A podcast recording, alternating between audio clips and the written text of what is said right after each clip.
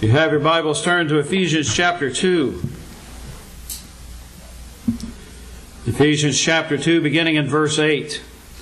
For by grace are ye saved through faith, and that not of yourselves, it is a gift of God. Not of works, lest any man should boast. For we are his workmanship, created in Christ Jesus, unto good works, which God hath before ordained that we should walk in them. Last Sunday night, we started a series of lessons that covered these verses that we're looking at tonight. And the lesson that we talked about last Sunday was by grace.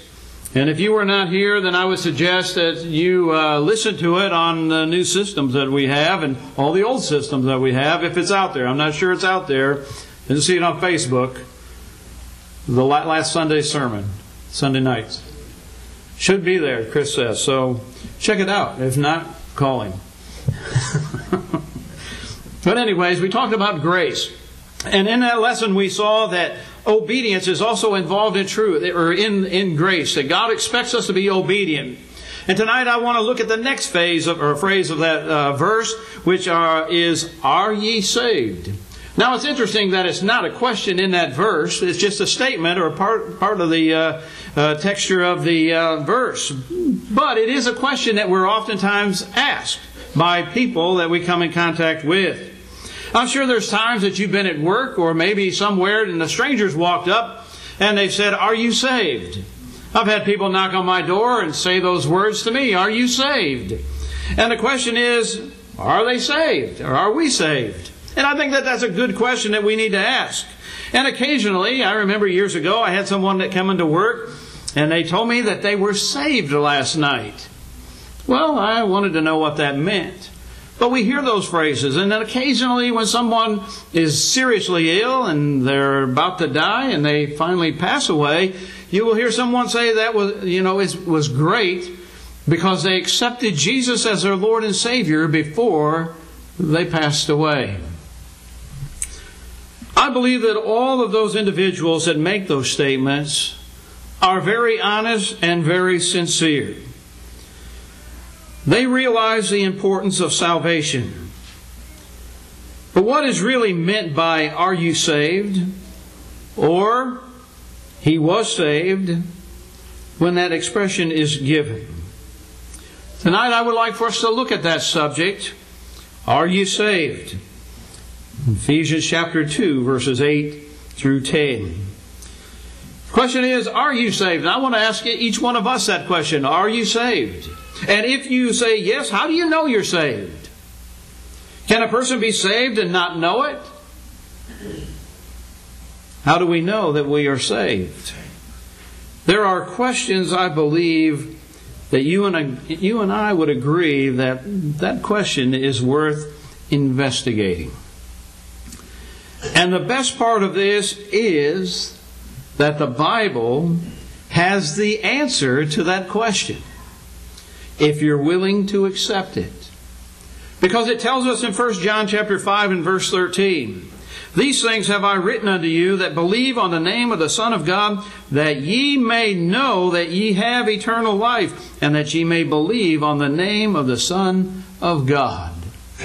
Brethren, as Christians, we don't have to worry about are we saved. We should know that we're saved because the Bible tells us that we can know. And so we, if we're doing what the Bible says, then we're going to have the answer. And so salvation, we need to understand, is a Bible word. It's a word that is used in our everyday life also. It's a word that describes a rescue or deliverance from danger. In salvation, there is a deliverance or rescue from the danger and then taken to safety.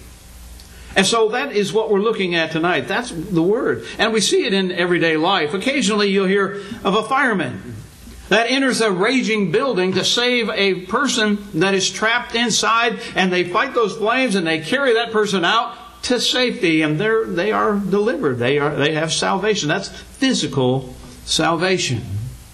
You might hear of someone that is, is very ill and in need of a serious operation in order to save their life. And that doctor, with his skill and his power, performs that operation, and that person is saved. In other words, again, an example of physical salvation. On the day of Pentecost in Acts chapter 2, Peter was guided by the Holy Spirit when they cried out, Men and brethren, what shall we do? He had preached the gospel message that Jesus Christ had died, that they had crucified him, and that he was now ruling and reigning uh, at the right hand of God. And when they realized that they were convicted of their sin, they cried out, Men and brethren, what shall we do? And Peter said, Repent and be baptized, every one of you, in the name of Jesus Christ, for the remission of sins, and ye shall receive the gift of the Holy Ghost.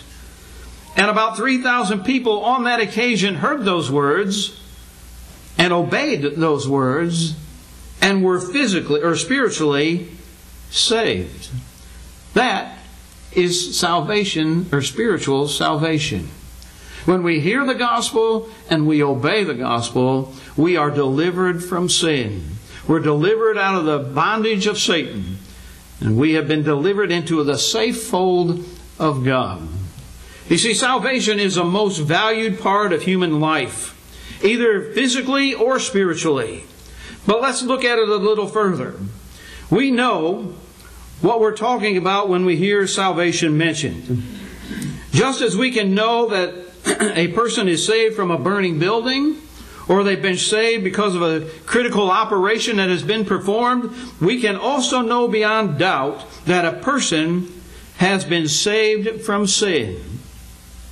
As I said, we don't have to wonder about salvation. We can know whether we've been saved by God's wonderful grace and our obedience to His will.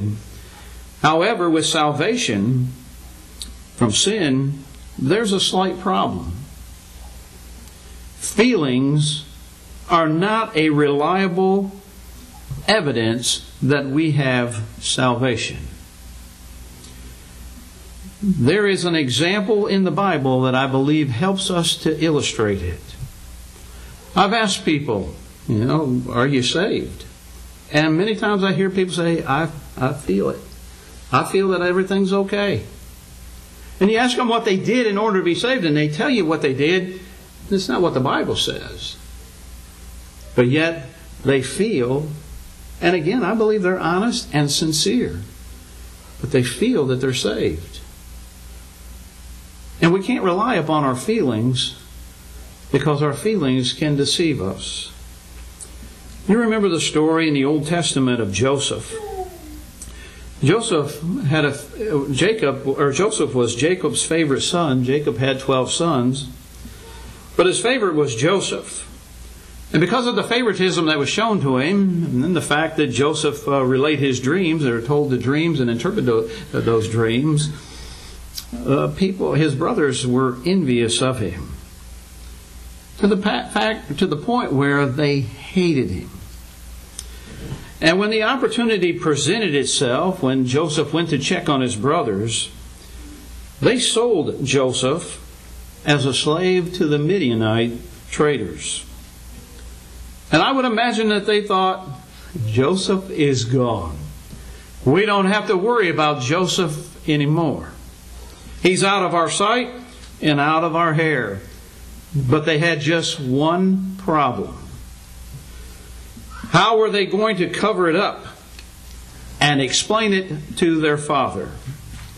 You see, human nature has a tendency to cover up or to hide sinful things that we do. We try to hide our moments of ungodliness so that others don't, so as not exposed to others. And so the brothers wanted to hide what they had done. And so what did they do? They took that coat of many colors that Jacob had given to Joseph, and they killed a goat, a kid goat, and they dipped that coat in blood, and then they sent it and took it to their father, and this is what transpired. In Genesis chapter 37 and verse 31, it says, And they took Joseph's coat and killed a kid of the goats and dipped the coat in blood. And they sent the coat of many colors, and they brought it to their father and said, This have we found. Know now whether it be thy son's coat or no. You think they knew whose coat it was? They knew whose coat it was. And they knew Jacob would recognize that coat also. And so Jacob was stunned and devastated. And he was very upset because he knew that that coat belonged to Joseph. He knew that it was the one that he had given to him. And Joseph was no doubt dead in Jacob's mind. Because listen to what he said in verse 33 of Genesis chapter 37. And he knew it and said, It is my son's coat. An evil beast hath devoured him. Joseph is without doubt rent in pieces. I want you to observe something. When the truth is held back from others, false conclusions are easily reached. They presented the coat and let Jacob draw his own conclusions from seeing that coat. They knew what they had done with Joseph, but they held that information back from their father. And we begin to see how Jacob felt. In Genesis chapter 37 and verse 34, and Jacob rent his clothes and put sackcloth upon his loins and mourned for his son many days. And all of his sons and all of his daughters rose up to confront him. But he refused to be confronted or comforted, and he said, For I will go down into my grave unto my unto my son mourning. Thus his father wept for him. Jacob's reaction is that his son is dead. He drew that conclusion from the coat that had been dipped in blood. But we know that Joseph wasn't dead, but yet Jacob had all the feelings that his son was dead. And so he mourned and he wept and he did all the things that would naturally occur when someone loses a dear loved one, such as Jacob losing Joseph. And he mourned many days, and he would not be comforted. His feelings told him that his son was dead, but his feelings lied to him. Now stay with me, because he's been deceived, but yet he's believing what he's what the conclusion that he's drawn up himself. The story doesn't end there. Over time, and through a series of other events, he worked his way up, or Joseph worked his way up from slavery into the high position in Pharaoh's company. You know, or we know that he was second in command only to Pharaoh. And during that course of seven, there was seven years of famine, Jacob sent his sons to Egypt to buy grain. And through other series of events that we see, and we can read about how jo- Joseph finally uh, revealed who he was, Joseph told them that he was their brother. Uh oh, now what are we going to do? Joseph's brothers now had to go back and tell Jacob that Joseph was alive, that he wasn't really dead, that he was alive and well and living in Egypt, and was in charge of all the grain in Egypt. What would you expect Jacob's response to, to be? What would you expect Jacob to believe when his sons came back and said that? Put yourself in Jacob's place. You believed all this time that your son Joseph has been killed by a wild beast and torn to pieces and is dead. You've wept. You've mourned. And like a lot of parents, I would imagine he, you could tell the difference in his life from that day forward because he'd lost his son. Let's see Jacob's reaction when he's told that Joseph is alive. Genesis chapter 45, beginning of verse 25. And they went up out of Egypt and came into the land of Canaan unto Jacob his, their father, and told him, saying, Joseph is yet alive, and he is governor over all the land of Egypt. And Jacob's heart fainted, for he believed them not. Now he had drawn this conclusion because he hadn't been given all of the evidence he felt that Joseph was dead, and now he's being confronted with the truth. And what happens? He does not want to believe it. And if you put yourself in that situation, I think that I could understand how Joseph could come to that conclusion, or Jacob could come to that conclusion. I don't want to believe you. I don't believe you. All this time I thought he was dead. See just how strong feelings based on false evidence can be. Jacob was given false evidence. He believed a lie, and his feelings confirmed it to be true. Now he's told the truth and refuses to believe it. His feelings deceived him both times. There's a great lesson in that for us, for all of us. We dare not lean upon our own feelings to know that we are saved. Because our feelings can deceive us. No man can even believe he is lost based on feelings alone, much less feel that he's saved and be absolutely sure that he is correct. There is a very simple way to know for sure. That way is to examine the evidence that is presented. And in this case of salvation, there are two possibilities, or two possible sources for evidence. One is a divinely inspired source which would be God's Word. The other is a humanly devised source, which is what man comes up with themselves. None of us have to be told which one is the wise course to follow. I said it many times. When Jesus said, He that believeth and is baptized shall be saved, are you going to put your stock in what some man comes up with that is contrary to what Jesus says we need to do in order to be saved? I want to put my stock in what Jesus said. Why? Because on the day of judgment, He's going to be my judge. So why wouldn't I want to listen to what Jesus says as opposed to what man says? You see, human evidence promises salvation on such things as accept Jesus Christ as your Lord and Savior. Let Jesus Christ come into your life and let Him take control. Surrender your heart to Him, and He will speak to your heart, and He will tell you what you need to do and He will comfort you. And we've all heard those types of sayings and sentiments expressed in one way or another. But the sad thing is, no one ever goes further to explain how one accepts Jesus into their heart. And while many contend for accepting Jesus Christ as their personal Savior, they never give Bible evidence as to how it is done. If it's explained at all, it either ignores divine evidence from the New Testament or only partially uses it. That coat belonged to Joseph.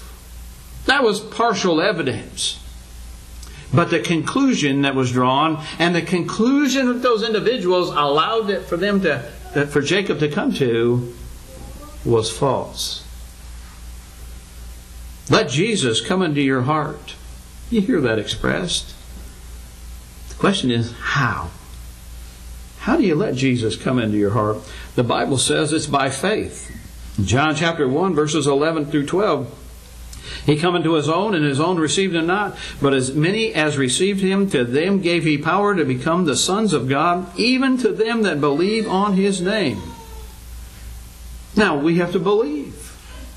Now, if you look at other passages of the Scripture, you see that faith or belief is accompanied with works.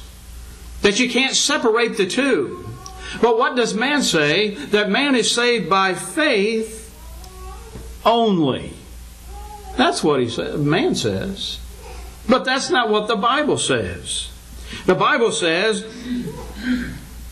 that our hearts are purified by obedience to the truth. In 1 Peter chapter 1 verse 22, seeing ye have purified your souls in obeying the truth through the Spirit unto unfeigned love of the brethren, see that ye love one another with a pure heart fervently. So, how was how were we purified? How was my soul purified? When I obeyed the truth. Not when I believed what man said, that made me feel good, but when I obeyed the truth of God's Word. You see, God's grace is truth. It's the truth of His Word, and that truth shall set us free if we will obey it.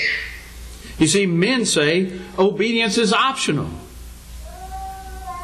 Peter said, You have purified your soul in obeying the truth. The Bible shows us that obedience consists of faith that acts, and man says that obedience is not really required for salvation. Romans chapter 1 and verse 5, Paul says, By whom we have received grace and apostleship for obedience to the faith among all nations from his name, or for his name. Again, obedience is essential.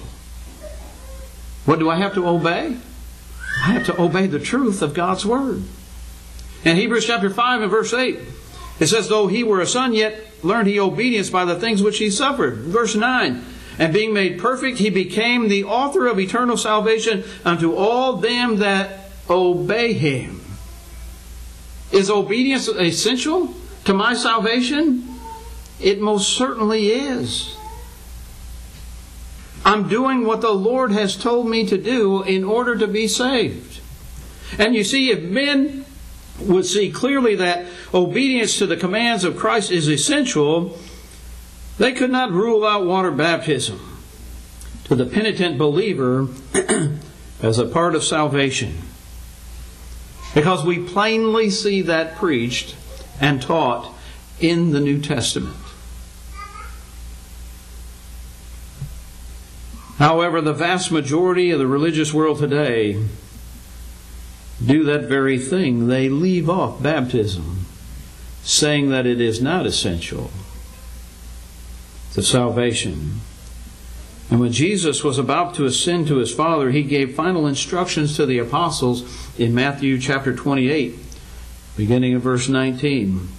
He said, Go ye therefore and teach all nations, baptizing them in the name of the Father and of the Son and of the Holy Ghost teaching them to observe all things whatsoever I commanded you. What did Jesus commanded them? Baptism? Yes. And lo, I'm with you always, even to the end of the world. What are you going to believe? Word of God? Or what man says that makes you feel good? Fact of the matter, I don't even really like to express it that way. Because God's Word should make us feel good. Because we know that when we do what He's told us to do, we know that we're saved. Many times we don't want to say we're saved because we know that there's something in our life that we're not do, or that we're doing that we're not supposed to. We're failing to do what we should. You see, a person can know if he or she is saved when false evidence is rejected and the truth is accepted. Jesus said in John chapter 8 and verse 32, And ye shall know the truth, and the truth shall make you free. You can know the truth. There needs to be no guesswork or doubting. You can know what the Bible teaches. Just take the New Testament, read what Jesus says about being saved, and do it. He's the Savior. Shouldn't He be able to tell us what we need to do in order to be saved? Mark 16, 15, and 16, which is often called the Great Commission, Jesus says, Go into all the world and preach the gospel to every creature. He that believeth and is baptized shall be saved. He that believeth not shall be damned.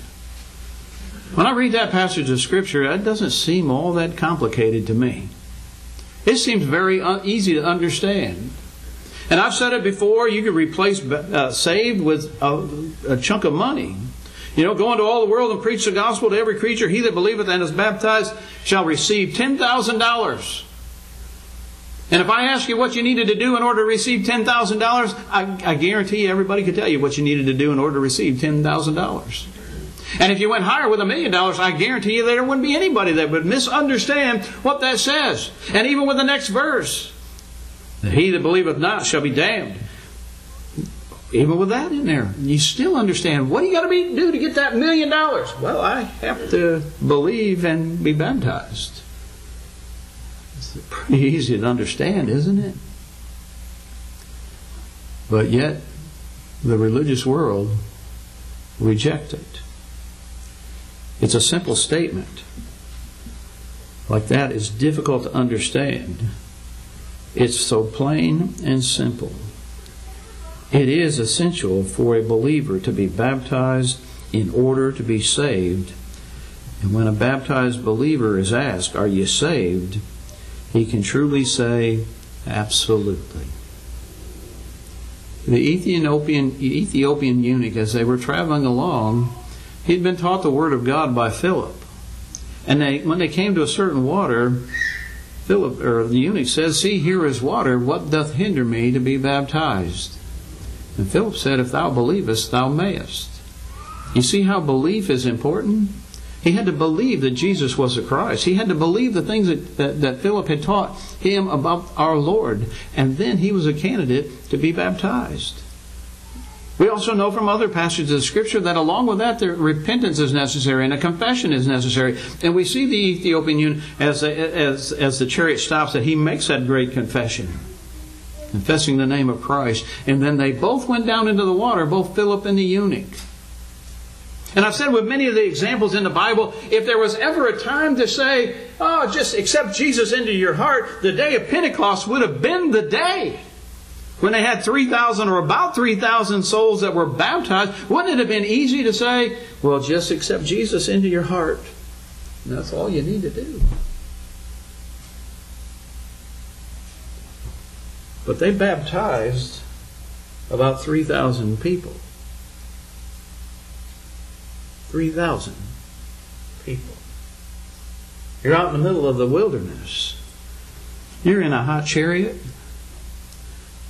You're going to go down that dusty road. You're going to get out of that chariot and step down in the water, get soaking wet, get back in the chariot. And that dust is going to stick to you. Wouldn't it be better to be able to say, listen, just accept Jesus into your heart. Why didn't they do that? Because it wasn't the truth. It's not what they were supposed to say. They presented the truth. And the truth is what set them free from sin when they obeyed it. We don't have to base our, our salvation on feelings because feelings can be false and fake evidence can be presented. We need to stand on a solid rock of what the Lord Jesus Christ said with his own mouth. How is it with you? You may have felt secure in the Lord for many years. But you may very well be in the same condition that Jacob was all those years when he believed that Joseph, his son, was dead, when the truth was that Joseph, his son, was really alive. Paul tells us in 2 Corinthians chapter 13 and verse 5, examine yourselves whether you be in the faith. Prove your own selves. Know ye not that your own selves how that Jesus Christ is in you, except you be reprobates. Examine yourself. Were you baptized for the right reason? Did you do it to obey the truth? Because that's important. Jesus said in John chapter 6 and verse 29, This is the work of God, that ye believe on him who hath, whom he hath sent. To any who believe that anything beyond faith is work, overlook the fact that faith is also a work. For by grace are ye saved through faith. So faith is something that we have to do. Why not do some new and fresh investigation if you're not sure of your salvation? If you're not sure of the condition of your soul, will you obey the feelings of man's salvation or what is written in God's Word? If changes need to be made in your life, I would suggest you make those changes before it's too late. The Bible tells us what we need to do in order to be saved. We have to have faith. Hebrews 11 and verse 6. Without faith it is impossible to please him, for he that cometh to God must believe that he is, and that he is a rewarder of them that diligently seek him. So we have to have faith. Where does that faith come from? That faith comes from God's Word. In Romans chapter 10 and verse 17, so then faith cometh by hearing, and hearing by the Word of God. So our faith is based upon the evidence that is presented in God's truth, His Word. When I believe that truth, then I have to turn from my sin. I turn away from that sin. That's repentance. And the Bible talks about that on the day of Pentecost. That's what Peter said they needed to do repent and be baptized. what does repent mean? It means to turn away from your sin, stop doing those things, and turn and put your trust and faith in God. Then you make that great confession just like the Ethiopian eunuch did that Jesus Christ is the Son of God. And then you can be buried with our Lord in baptism to have your sins washed away by His precious blood that was shed on the cross for you and me. We see that a command that Jesus gave, and we see that as a command that the apostles gave and practiced when the New Testament church was established. Is that what you've done? I hope that's what you've done. I don't know your heart, you know your heart. Examine, and if there's changes that you need to make, do so. Because Jesus extends that wonderful invitation in Matthew chapter 11 and verse 28 when he says, Come unto me, all ye that labor and are heavy laden, and I will give you rest. Take my yoke upon you and learn of me, for I am, I am meek and lowly in heart, and ye shall find rest unto your soul, for my yoke is easy and my burden is light. Tonight, if you need to respond to the invitation, feel free to come and have a seat up here on the front row. You have that opportunity while we stand and sing.